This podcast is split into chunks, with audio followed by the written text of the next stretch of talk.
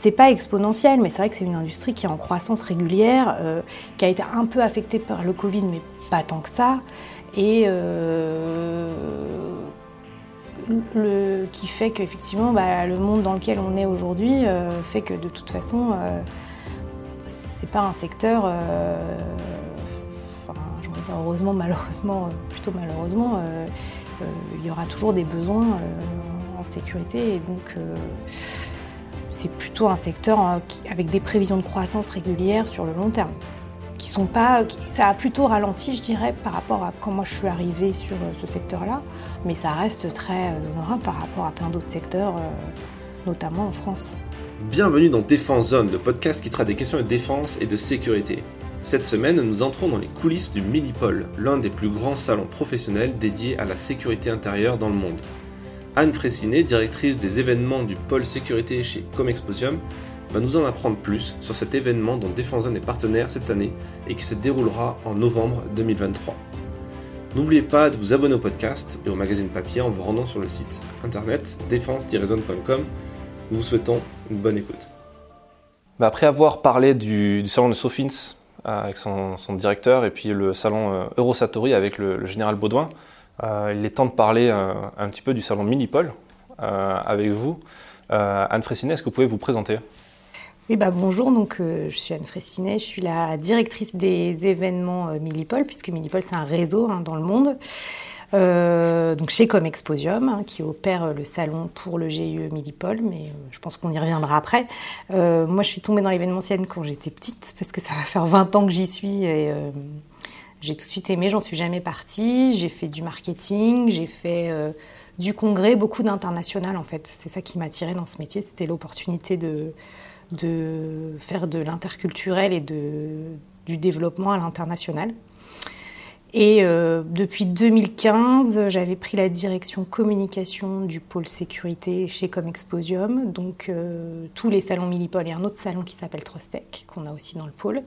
Et en septembre, bah, j'ai eu l'opportunité de prendre la direction de ce pôle, donc j'en suis ravie. Euh, voilà un petit peu mon expérience. Super. Est-ce que vous pouvez nous, nous expliquer bah, ce que c'est Millipol, en quoi ça consiste, pour qui c'est fait peut-être? Alors, tout à fait. Donc, Millipol, c'est un réseau de maintenant quatre salons en France et à l'international. Euh, donc, ce sont les événements euh, dédiés à la sécurité intérieure des États. C'est un salon professionnel euh, qui s'adresse aussi bien au secteur public, mais pas que, qui s'adresse aussi au secteur privé de plus en plus. On a un salon Millipol à Paris, donc, euh, qui est là euh, en novembre, du 14 au 17 novembre 2023. Il existe depuis 1984. Donc ça a été le premier salon à être créé. En 1996, on a lancé un salon au Qatar. Donc ça fait euh, maintenant un certain temps, qui s'est développé. Donc en 2015, on a continué notre développement international en rachetant un salon déjà existant à Singapour, qui est devenu Millipol Asia Pacifique. Et là, nous lançons, euh, ça a été un petit peu euh, retardé, bien sûr, à cause du Covid, on a été un petit peu bloqué euh, pour le lancer plus tôt. On lance un Millipol India, donc qui sera la fin octobre 2023, qui se présente assez bien, on est assez contents. Et ce qu'il faut savoir, c'est que comme Exposium, on opère en fait le salon pour un groupement d'intérêt d'entre un, GIE pardon, Millipol qui est composé de quatre Civipol, Visium Protecop et Thales. Civipol, c'est la société de conseil du ministère de l'Intérieur, dont le PDG est toujours un préfet. Donc là, c'est le euh, monsieur Yann Jounot. Et euh, donc, euh, ce monsieur est président des, salons Millipol et on travaille en étroite collaboration. Et en fait, Millipol, c'est vraiment le salon du ministère de l'Intérieur.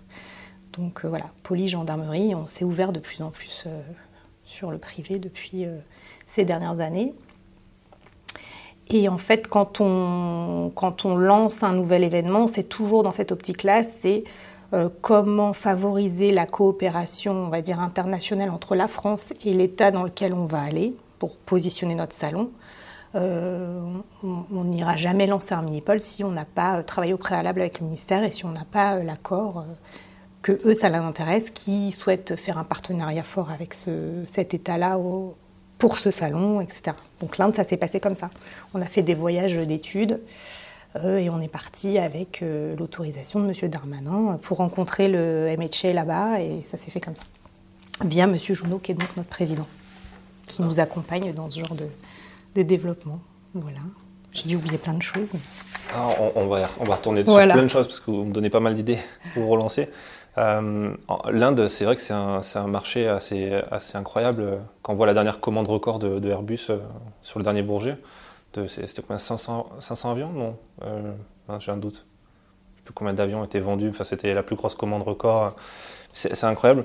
C'est quoi l'enjeu pour, le, ministère de l'Intérieur d'ouvrir comme ça à l'international Alors, il y en a deux. En fait, euh, c'est vrai que l'Inde, c'est un, en fait, un pays euh, continent. Hein. Pour nous, on est complètement euh, abasourdi à chaque fois par les chiffres du nombre de policiers, du nombre enfin, tout. C'est un ministère énorme. Il y a des chefs de police dans tous les États, donc c'est c'est absolument colossal comme, comme marché. Euh, ils ont besoin notamment euh, du savoir-faire étranger pour deux choses. Ils ont un fort besoin de modernisation.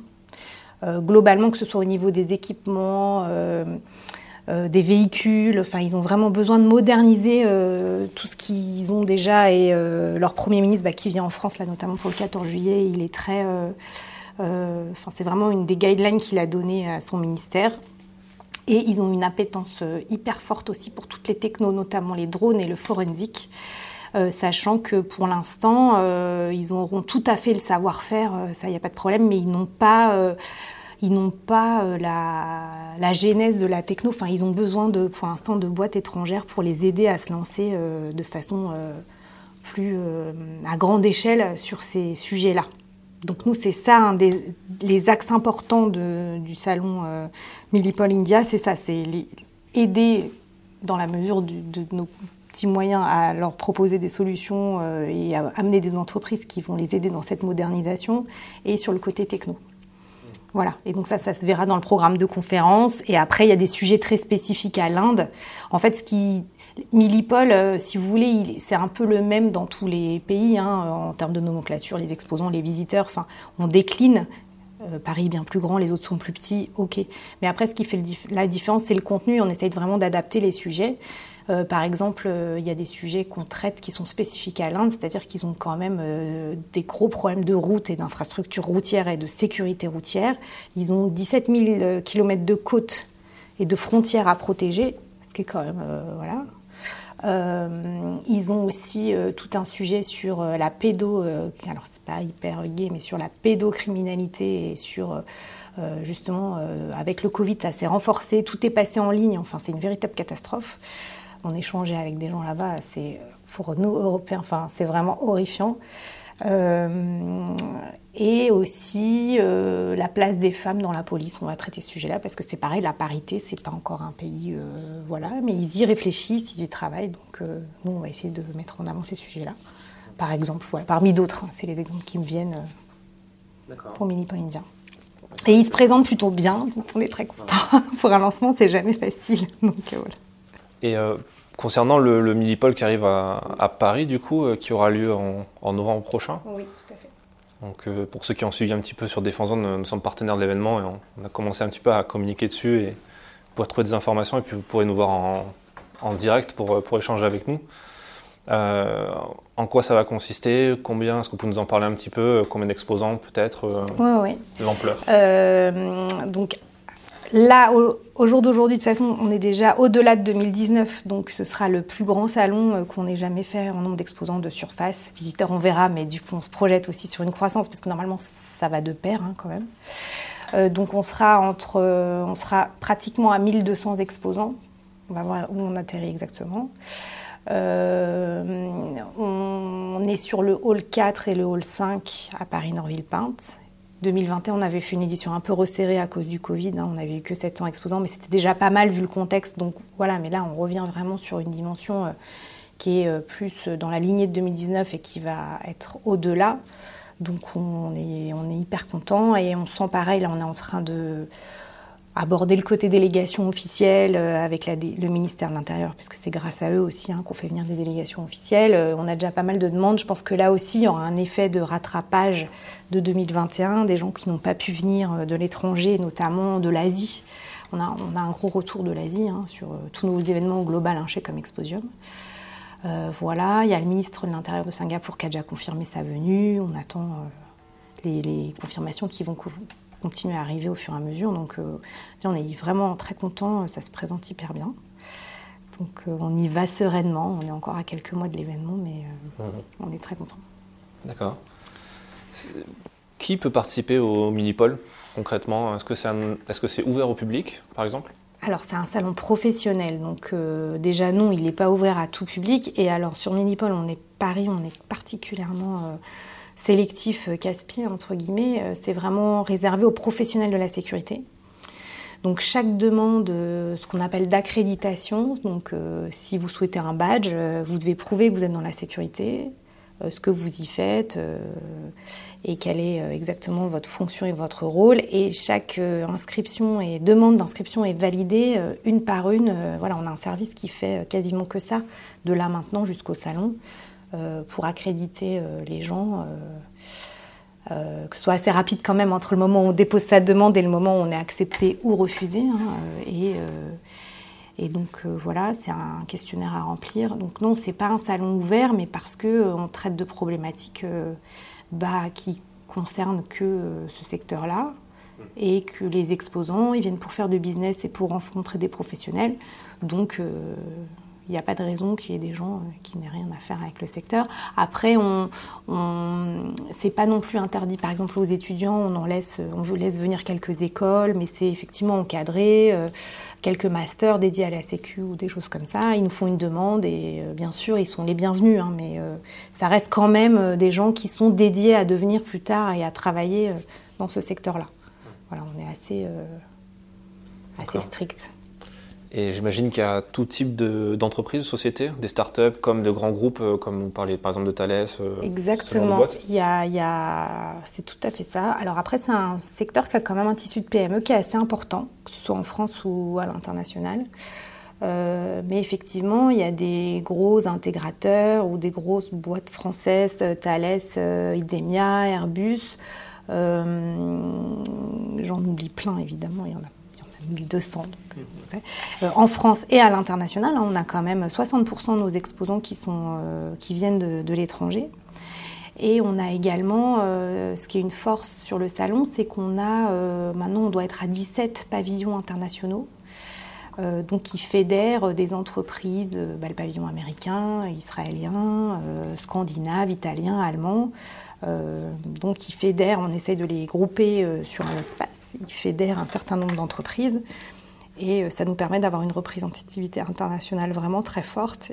On travaille également avec les groupements français, JCAT, Eden, Primus, enfin je vais en oublier l'appareil, avec presque une dizaine CCI Seine-et-Marne, avec pratiquement une dizaine de groupements français qui nous fait venir des enfin, en collectif des entreprises. Euh, de toute taille hein, d'ailleurs, parce que on a des euh, Securitas par exemple, il sera sur euh, le, pavillon du J4 et c'est pourtant une grosse entreprise, il n'y a, pas de, limite de taille. et on a aussi cette année travaillé beaucoup sur le côté start-up pour, pour mettre en avant l'innovation et on a pas mal avancé avec Generate, donc, qui est l'incubateur du J4 justement et qui viendra avec euh, au moins une dizaine d'entreprises sur l'espace startup. Donc euh, ça c'est pareil, on est assez content. Et on a également cette année la place stratégique. Euh, qui est aussi un programme qui accompagne des entreprises très technologiques. donc pour nous c'était intéressant parce que parce que c'est vrai que Millipol il y a un côté équipement, véhicule, même armement dans une certaine mesure qui est assez important. Mais depuis quelques années, on voit de plus en plus euh, les technologies qui, euh, qui émergent. Et donc c'est pour ça que c'est important de nouer euh, avec un, réseau important de start-up ou, des... C'est une association finalement comme la Place Stratégique qui fédère aussi quelques entreprises sur un stand parce qu'ils font de l'intelligence artificielle, ils font des choses qui sont très demandées en ce moment en réflexion dans les institutions, mais pas que. Quoi. voilà. Ah, vous, devancez une de mes questions justement sur, sur l'IA, forcément, parce que même nous, on n'arrête pas d'en parler dans nos articles et sur nos newsletters, etc. Dans, dans quelle mesure c'est quelque chose qui est, qui est, qui est prégnant, qui, qui qu'on voit de plus en plus sur ce genre de salon? Alors, moi, je ne suis pas en tant que telle une spécialiste de l'IA, donc je ne pourrais mhm. pas vous parler euh, en détail, euh, de, vraiment d'aller dans le détail des technos, etc. En revanche, nous, ce qu'on constate, c'est effectivement euh, que ce sont des sujets qui reviennent en force année après année. notamment avec tout ce qui est, je vais chercher le mot en français, tout ce qui est CCTV, donc tout ce qui est vidéosurveillance, et notamment analyse des images et on voit que l'intelligence artificielle euh, aide quand même énormément euh, euh, à analyser un nombre d'images colossales, ce que peuvent pas faire des policiers enfin, au sein des commissariats. Enfin, c'est très compliqué. Donc, ils sont en forte demande pour ces nouvelles technos-là pour les aider dans leur métier au quotidien, mais ça se passe aussi côté privé. Et on a des sociétés très innovantes comme la société 22 que vous devez connaître peut-être, enfin, qui vient de faire une grosse levée de fonds là notamment, qui sera exposant. Et eux, par exemple, euh, ils savent détecter et compter euh, des silhouettes. Donc en fait, il n'y a plus besoin de bipage où ils savent dire sur une zone. Euh, bah il y avait tant de personnes parce que euh, l'intelligence artificielle a réussi euh, leur algorithme. alors je ne pourrais pas rentrer dans, je, raconterai des bêtises, donc je ne pourrais pas rentrer dans le détail de la techno, mais ils sont capables de développer ce genre de choses. Et on en parle aussi notamment bah, avec les Jeux Olympiques qui arrivent. C'est un des sujets quand même qui est mis dans la balance en termes de de tests pour, pour la protection des gens pendant les JO. Mmh. Euh, ça et les drones, enfin, c'est vrai que c'est des sujets vraiment euh, phares de cette année. Hein. Voilà, on va en parler partout. Euh. Ouais. Vous venez encore de devancer notre question sur. Mais c'est bien, C'est bien, c'est qu'on est en phase en termes de sujets. ça déroule, c'est très bien. justement, 2024 va être marqué, notamment à Paris, par les, par les Jeux Olympiques. comment vous, comment vous, j'allais dire, vous surfez peut-être dessus? Est-ce que vous allez l'utiliser comme argument marketing Alors, comme argument marketing, euh, oui, enfin alors en quelque sorte, c'est-à-dire que tout notre programme de conférence va être axé sur euh, les Jeux olympiques euh, de Paris 2024. notre programme de conférence, il est développé en partenariat avec l'IHEMI, donc l'Institut des hautes études du ministère de l'Intérieur. C'est eux en fait hein, qui coordonnent tout notre programme. On a rencontré euh, la DIJOP, on a rencontré euh, le SNEDJ, et euh, c'est en train de se mettre en place. Et l'idée, c'est vraiment d'axer ce programme de conférence sur les jeux, continuum des jeux, technologie dans les jeux, l'héritage des jeux, qui est quand même un sujet phare. tout ça axé, bien évidemment, sur l'aspect sécuritaire hein, des choses, hein, pas juste. Mais ça, ça s'annonce passionnant. Enfin, il y a tellement de sujets, effectivement, liés à ces jeux. Et euh, voilà, après, euh, si c'est, en fait, si vous voulez, ça va être en filigrane au cœur du salon, euh, dans les discussions, etc. Après, nous, on n'a pas. Enfin voilà, on va se servir des conférences pour en parler parce que ça nous semblait le meilleur axe, en fait, pour, pour le salon.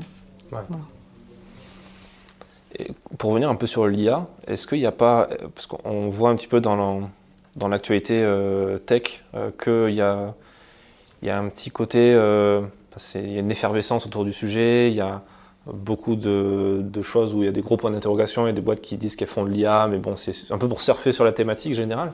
Est-ce que dans l'univers de la sécurité et du coup de la défense, vous le percevez ça ou au contraire, est-ce que c'est des boîtes qui faisaient ça déjà avant qu'on en parle auprès du grand public je dirais qu'en fait, c'est le problème de tous les sujets un peu prospectifs quand ils émergent. Je trouve qu'on a vécu la même chose. Nous, en parallèle, on a d'autres salons avec Sacha euh, qui parlaient beaucoup à l'époque de l'Internet des objets et euh, de l'intelligence des objets.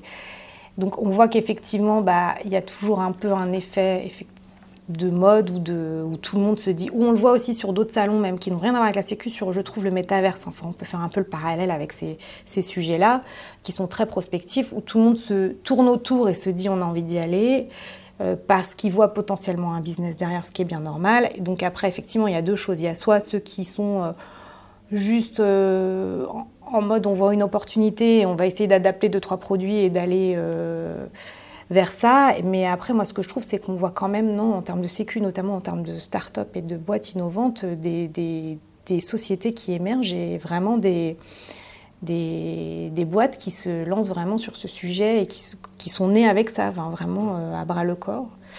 Euh, voilà, après, euh, on va voir ce que ça donne, hein, mais c'est vrai que...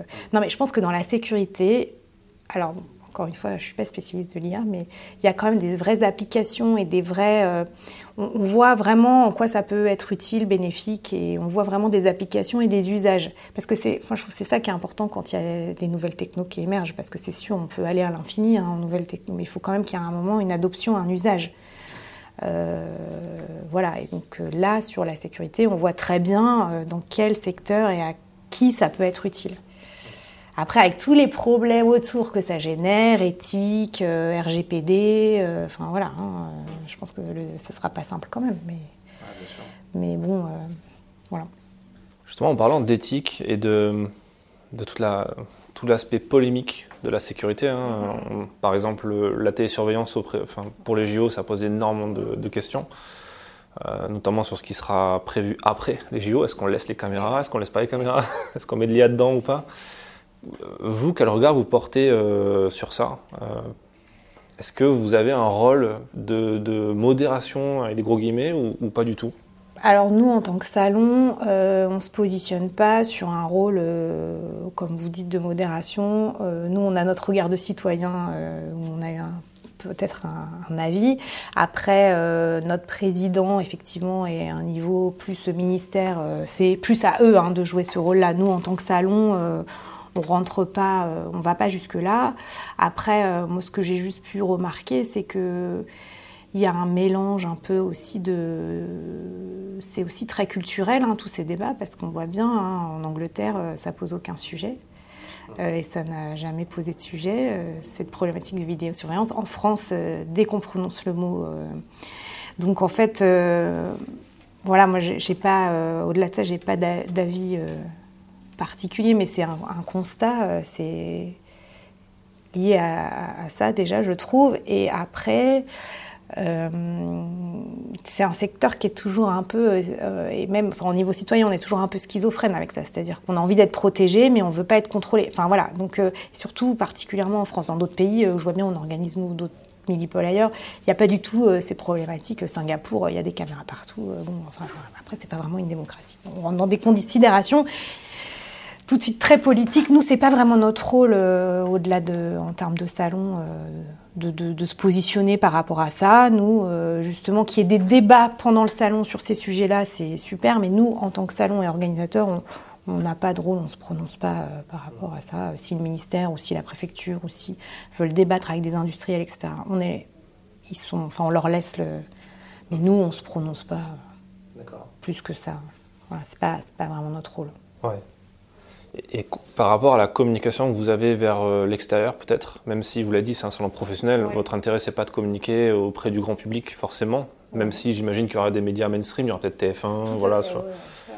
comment, vous, vous, comment vous arrivez à, gérer cette communication vers l'extérieur, sachant qu'à la différence des salons, euh, d'autres salons plus orientés de défense, peut-être, je pense aux forces spéciales par exemple, où euh, il y, a, moins de clivage politique, on va dire, ou moins d'aspects polémiques que la sécurité intérieure Alors je sais pas, parce qu'en fait, je suis pas sûre que ce soit tellement plus simple euh, bah, donc pour le Sofin ou Satori. Hein, je pense que c'est des secteurs qui restent. Euh, bah, qui, qui intriguent, qui posent question. voilà, après, après, euh, il y en a d'autres, hein, parce que nous, on organise le salon de l'agriculture. Euh, il y a aussi beaucoup de polémiques sur le monde agricole. Euh, voilà, ça fait partie du débat. et bon, voilà, il n'y a pas de, pas de sujet avec ça. Bah, nous, on communique, comme vous l'évoquiez, on est un salon B2B, on est un salon, hein, donc c'est très factuel en fait. On communique des données, des chiffres, des thématiques. Après, encore une fois, euh, il peut. Euh, enfin, nous, on n'est pas là pour empêcher le débat ou pour empêcher. Euh, enfin, on n'a pas de. Donc, on communique de façon, oui, très factuelle, j'ai envie de dire, voilà, très. sur nos thématiques de sécu qui sont les sujets du moment et sur les chiffres du salon, etc. Et bon, généralement, ça se passe bien. Mais c'est vrai que c'est des, sujets qui, intriguent, ouais. Tout type de, médias, de personnes d'ailleurs. Bien sûr. Bah, les événements euh, récents en, témoignent quoi, hein, sur ce qui se passe régulièrement de toute façon maintenant en, France. Euh, sur, euh, vous avez dit que ça va être la plus grosse édition mm-hmm. que vous ayez fait. concrètement, bon, à part le, Covid qui est un peu, qui est un peu tout cassé en termes de stats pour un peu tout le monde, euh, comment vous percevez, factuellement, statistiquement parlant, comment vous voyez l'évolution du marché euh, de la sécurité? Euh, Ça fait une exponentielle c'est, Alors exponentielle, je dirais pas ça. Les derniers chiffres qu'on, nous a communiqués et qu'on va nous communiquer, puisqu'on a la chance d'avoir Patrick Haas qui nous fait une étude, euh, donc, euh, qui est en toute sécurité, qui nous fait une étude dédiée pour Millipol euh, juste avant le salon pour nous donner les chiffres. Donc là, on ne les a pas encore eus, mais il a déjà donné quelques informations. J'étais au congrès du GPMSE il n'y a pas longtemps. C'est pas exponentiel, mais c'est vrai que c'est une industrie qui est en croissance régulière, qui a été un peu affectée par le Covid, mais pas tant que ça. Et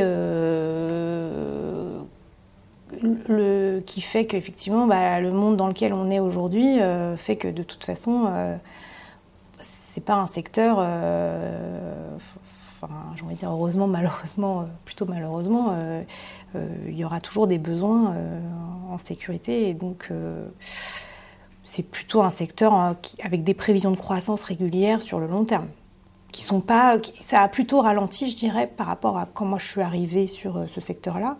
Mais ça reste très euh, honorable par rapport à plein d'autres secteurs, euh, notamment en France. Voilà. Et après, c'est plus l'international hein, qui, qui, tire, mais bon, quand même, non, ça va. Quand, quand on, on, met les pieds au, Minipol, on, on, se rend compte qu'il y a aussi, ça intéresse aussi bien les, la sécurité intérieure que la défense aussi. On voit des militaires, d'autres armées. C'est quoi la part peut-être? C'est quand même majoritairement de la sécurité intérieure à peu près Oui, alors, c'est une bonne question parce que j'avoue qu'on l'a jamais quantifié en termes de visiteurs. Euh, c'est une très bonne question. Après, ce que je peux vous dire, c'est que c'est 50% secteur public, secteur privé sur le visitorat. C'est à peu près 50% sur 50-50 euh, également sur l'international, France internationale. Et après, Honnêtement, on a un salon dédié à la sécurité intérieure, donc forcément, on est plus représenté et représentatif de la sécurité intérieure. Après, ce qui se passe, c'est qu'effectivement, dans nos exposants, il y en a quand même un certain nombre qui ont ce qu'on appelle des produits euh, duo, donc qui vont aussi bien pour euh, des applications de défense que des applications de sécurité. Donc euh, je pense que c'est ça qui génère aussi cet engouement bah, des deux côtés au niveau des visiteurs également. Mais effectivement, je ne serais pas capable de le quantifier. Faudrait c'est une bonne question, il faudrait qu'on regarde. C'est vrai qu'on a l'impression, en tout cas c'est un ressenti, hein, que, que, ça se mixe tellement, ces univers-là, que enfin, c'est pas... quand on voit le stand, de... vous avez le stand de l'armée de terre aussi, il me semble, ou en tout cas du ministère des Armées. De l'intérieur, nous, on a. Il n'y a pas le stand des armées, d'accord. C'est ça, ouais, ouais. D'accord. Non, non, euh, on a le ministère de l'Intérieur, on a les douanes en termes d'institutions et euh, parfois Interpol ou des, des organismes comme ça. C'est pas tout à chaque édition. Mais effectivement, euh, oui, les, attachés de défense viennent, le ministère des Armées et la DGA est présent dans les allées du salon, etc. Et nous, ça nous semble bien normal, tout à fait. vous parlez de, des extensions à l'international, Milipol India, Qatar, à Singapour. Est-ce que vous allez encore vous, vous agrandir comme ça, vous, bah. vous répandre un petit peu encore J'ai envie de vous dire oui, mais je ne sais pas où, si c'est ça votre question d'après. Évidemment, euh, bah, nous, notre objectif, c'est euh, de continuer à se développer. Euh, après, un développement, ça ne se fait pas en un claquement de doigts. Parce que du coup, bah, il y a la phase effectivement préliminaire d'études qui est quand même assez longue hein, pour savoir où est-ce qu'on va se lancer, avec qui. Il faut avoir le bon partenaire local, en fait, après, en termes d'expo pure au-delà du secteur. Et c'est vrai que l'Inde, chez Comme Exposition, on a un partenaire local qui est extra et qui euh, opère plusieurs de nos salons euh, là-bas sur d'autres secteurs, mais du coup, ça a facilité énormément euh, le développement. Et donc il y a ça, trouver le bon partenaire, trouver, dénicher le bon pays où il y a le potentiel. Bon, ça, il y en a, hein, il en reste un certain nombre et, euh, se dire euh, bah, nos autres salons sont suffisamment forts et suffisamment assis et lancés pour qu'on puisse se consacrer à en créer un autre en fait. Et donc euh, nous on s'est toujours dit qu'il fallait pas aller trop vite. Voyez, on a quand même mis entre 2015, bon il y a eu le Covid, ok, mais on, a bien mis, on aurait au moins mis 5 ans, hein, quoi qu'il arrive, entre l'un et l'autre. Et je ne suis pas persuadée qu'on puisse aller tellement plus vite. Enfin, nous, tel qu'on le conçoit, en tout cas, j'imagine que oui, on peut aller plus vite, mais euh, mais oui, j'aimerais bien qu'on aille encore dans d'autres euh, endroits. C'est pas risqué le fait de, de, bosser à l'international comme ça quand il y a quand même des questions d'armement parfois ou il y a des questions de, de, de, liste noire aussi du ministère des Affaires étrangères. Bah, donc c'est tout ça en fait. Euh, c'est pour ça qu'on n'y va que quand euh, le ministère de l'Intérieur nous dit OK, go, ce pays-là pour nous, euh, il est bien, on a des intérêts, des coopérations en fait. C'est pas des intérêts, c'est de la coopération avec ces pays-là, pour qu'effectivement qu'il n'y ait pas de sujet après ultérieurement. Et si demain il y a un changement si par exemple. Ah bah, on arrêtera. Hein. Enfin, je veux dire, si c'est plus, bah, si c'est plus possible, on, bah oui, oui, non, on fera pas de choses qui sont pas conforme avec euh, la coopération internationale. Ah oui, bah, c'est toujours le risque. Euh, bon, pour l'instant, tout du bois. Euh, c'est toujours le risque, c'est le jeu.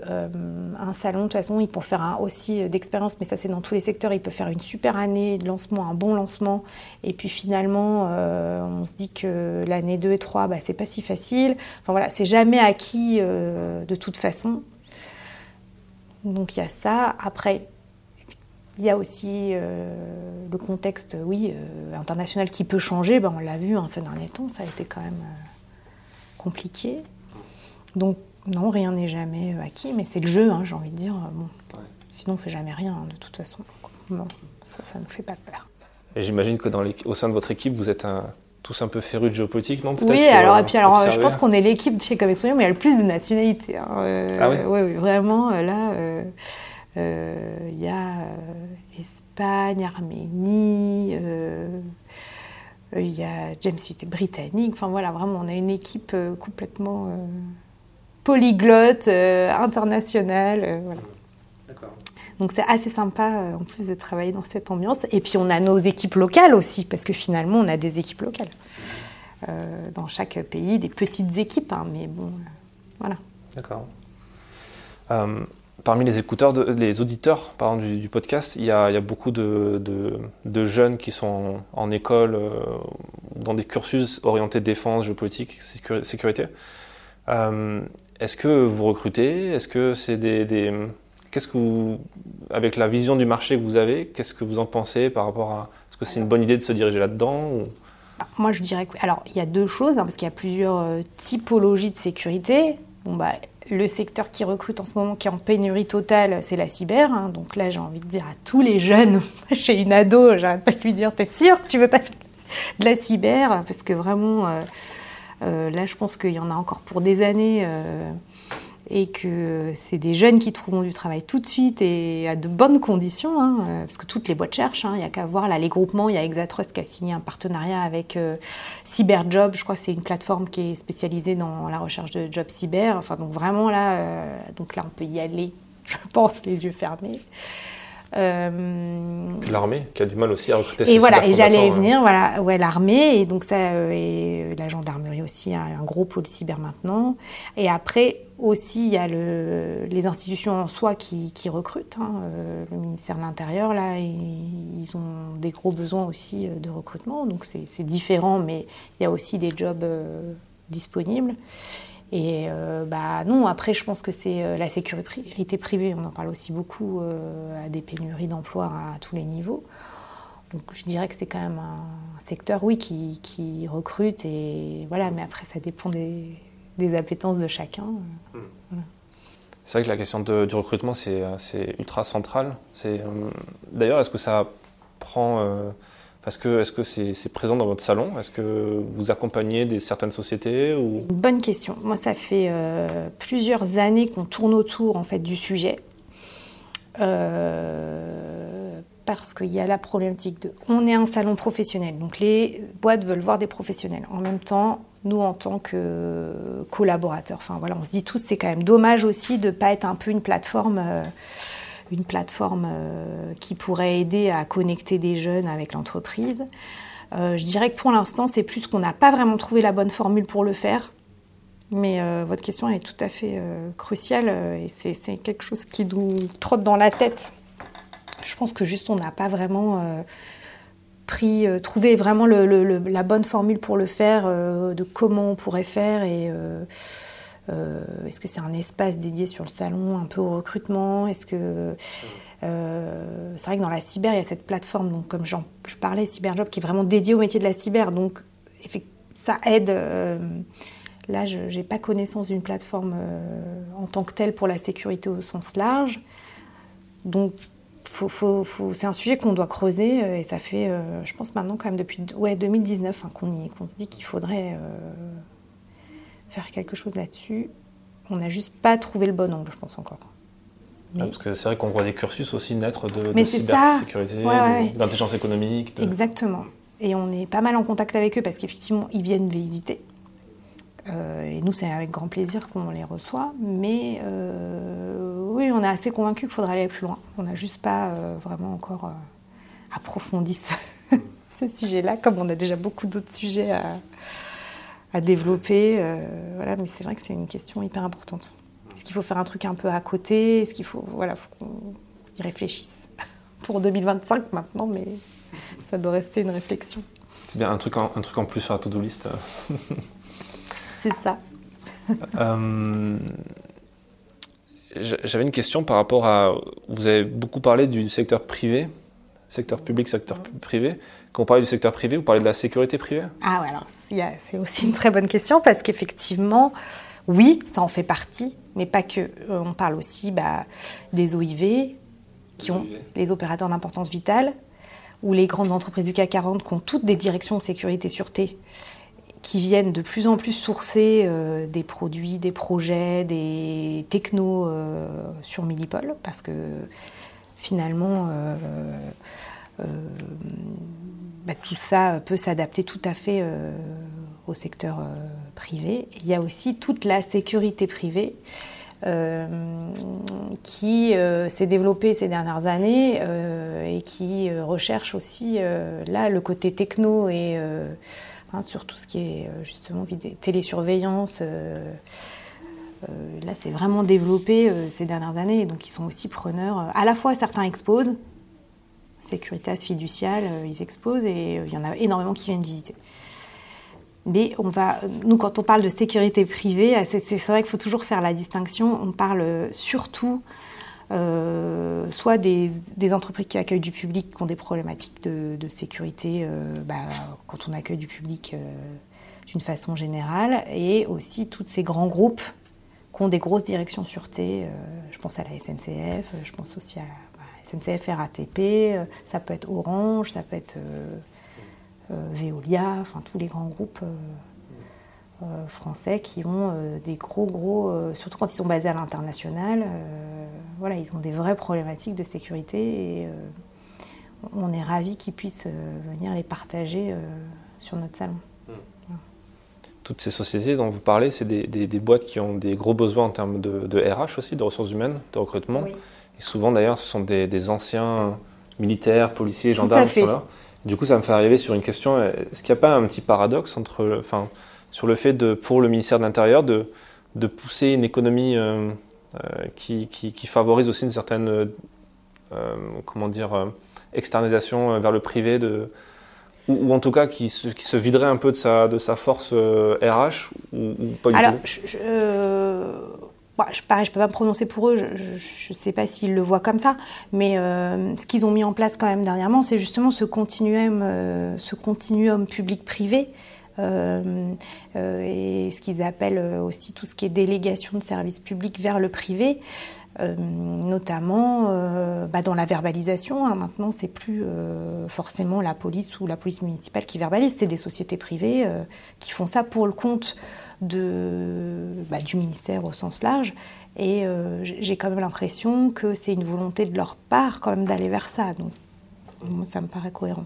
Mais, et, et, vous, quel regard vous portez sur ça Justement par rapport à, aux demandes que vous avez des industriels ou quand vous discutez avec eux Est-ce qu'eux, ils voient vraiment quelque chose, un, avenir dans lequel on, un peu comme en Allemagne, on, on en parle beaucoup, le fait que l'armée se privatise pas mal? Oui. Alors, je ne sais pas si on peut vraiment euh, faire euh, le parallèle avec ce pays-là, je ne suis pas sûre. Après, euh, je pense que c'est quelque chose qui les intéresse parce que ça leur génère du business. sur le long terme, en plus, si elles arrivent à décrocher avec des grosses institutions des partenariats à de long terme, hein, parce que généralement, donc je pense que c'est quelque chose qui est plutôt intéressant pour eux et qui les intéresse. Ils sont plutôt réceptifs, oui. Après, euh, bah, comme toujours, hein, ça se déploie lentement hein, de toute façon. Donc on ne va pas passer de, de 0 à 100 euh, comme ça en deux ans. Hein. Donc euh, ça va se faire progressivement. Pareil, ça dépend des applications. Il y a sûrement des applications où c'est plus ou moins facile de mettre en place cette coopération. Oui, bien sûr. En tout cas, c'est intéressant de voir les, problèmes, enfin en tout cas les externalités parfois négatives que ça pourrait parler de cyberdéfense, par exemple, beaucoup de, pour avoir reçu l'ancien patron de la cyberdéfense, il en parlait, c'est compliqué de, recruter et surtout fidéliser des jeunes. Ah avec des salaires de militaires. Ça. Là, ça c'est un autre. Ouais, alors ça c'est un autre sujet. Hein. Si c'est euh, ça c'est un sujet bah, qui n'est pas spécifique au ministère de l'Intérieur, c'est général en France, on va dire. Euh, il y a cette historique de sécurité de l'emploi. Euh, je pense que c'est lié à ça. Hein. Enfin, du coup, ça a l'air potentiellement moins élevé que dans, dans le privé. Bon, bah ça, il n'y a que eux qui peuvent trouver la solution. Hein, je ne sais pas. Euh, mais c'est vrai que surtout dans des profils cyber, bah oui, ils gagnent tellement plus à l'extérieur que, que oui, je, peux comprendre qu'il soit très difficile à retenir. Hein. À part ceux qui ont vraiment la vocation euh, du service public, parce qu'il y en a forcément. Hein, mais enfin bon, ça limite quand même, euh, j'imagine, les candidats. Oui, ouais, bien sûr. on, a, pu d'ailleurs recevoir dans le podcast pas mal de personnel militaire qui, sont dans des, dans des niches euh, très techniques. Hein, les, euh, je pense à un mécanicien hélicoptère, euh, des cybercombattants, des, des, gens qui ont un peu ce choix, et c'est ce choix entre le, le, le, choix du, patriotisme et, celui d'une carrière, d'une vie de famille. ou du... C'est un peu compliqué. J'imagine, ouais. en parlant un petit peu toujours de, de, RH, vous êtes l'une des rares femmes qu'on a fait venir sur le podcast. Et ouais je, suis très content qu'on ait pu faire cet entretien parce qu'on on a vraiment envie de, faire parler beaucoup plus de femmes. Ouais. C'est pas si simple dans ce milieu qui est. je suis bien d'accord avec vous. Justement, est-ce que vous pouvez nous, parler un petit peu de, peut-être des, problématiques que vous avez eues ou au contraire peut-être des ah. choses qui n'ont pas été des problèmes euh? Non, alors bah, je, je peux.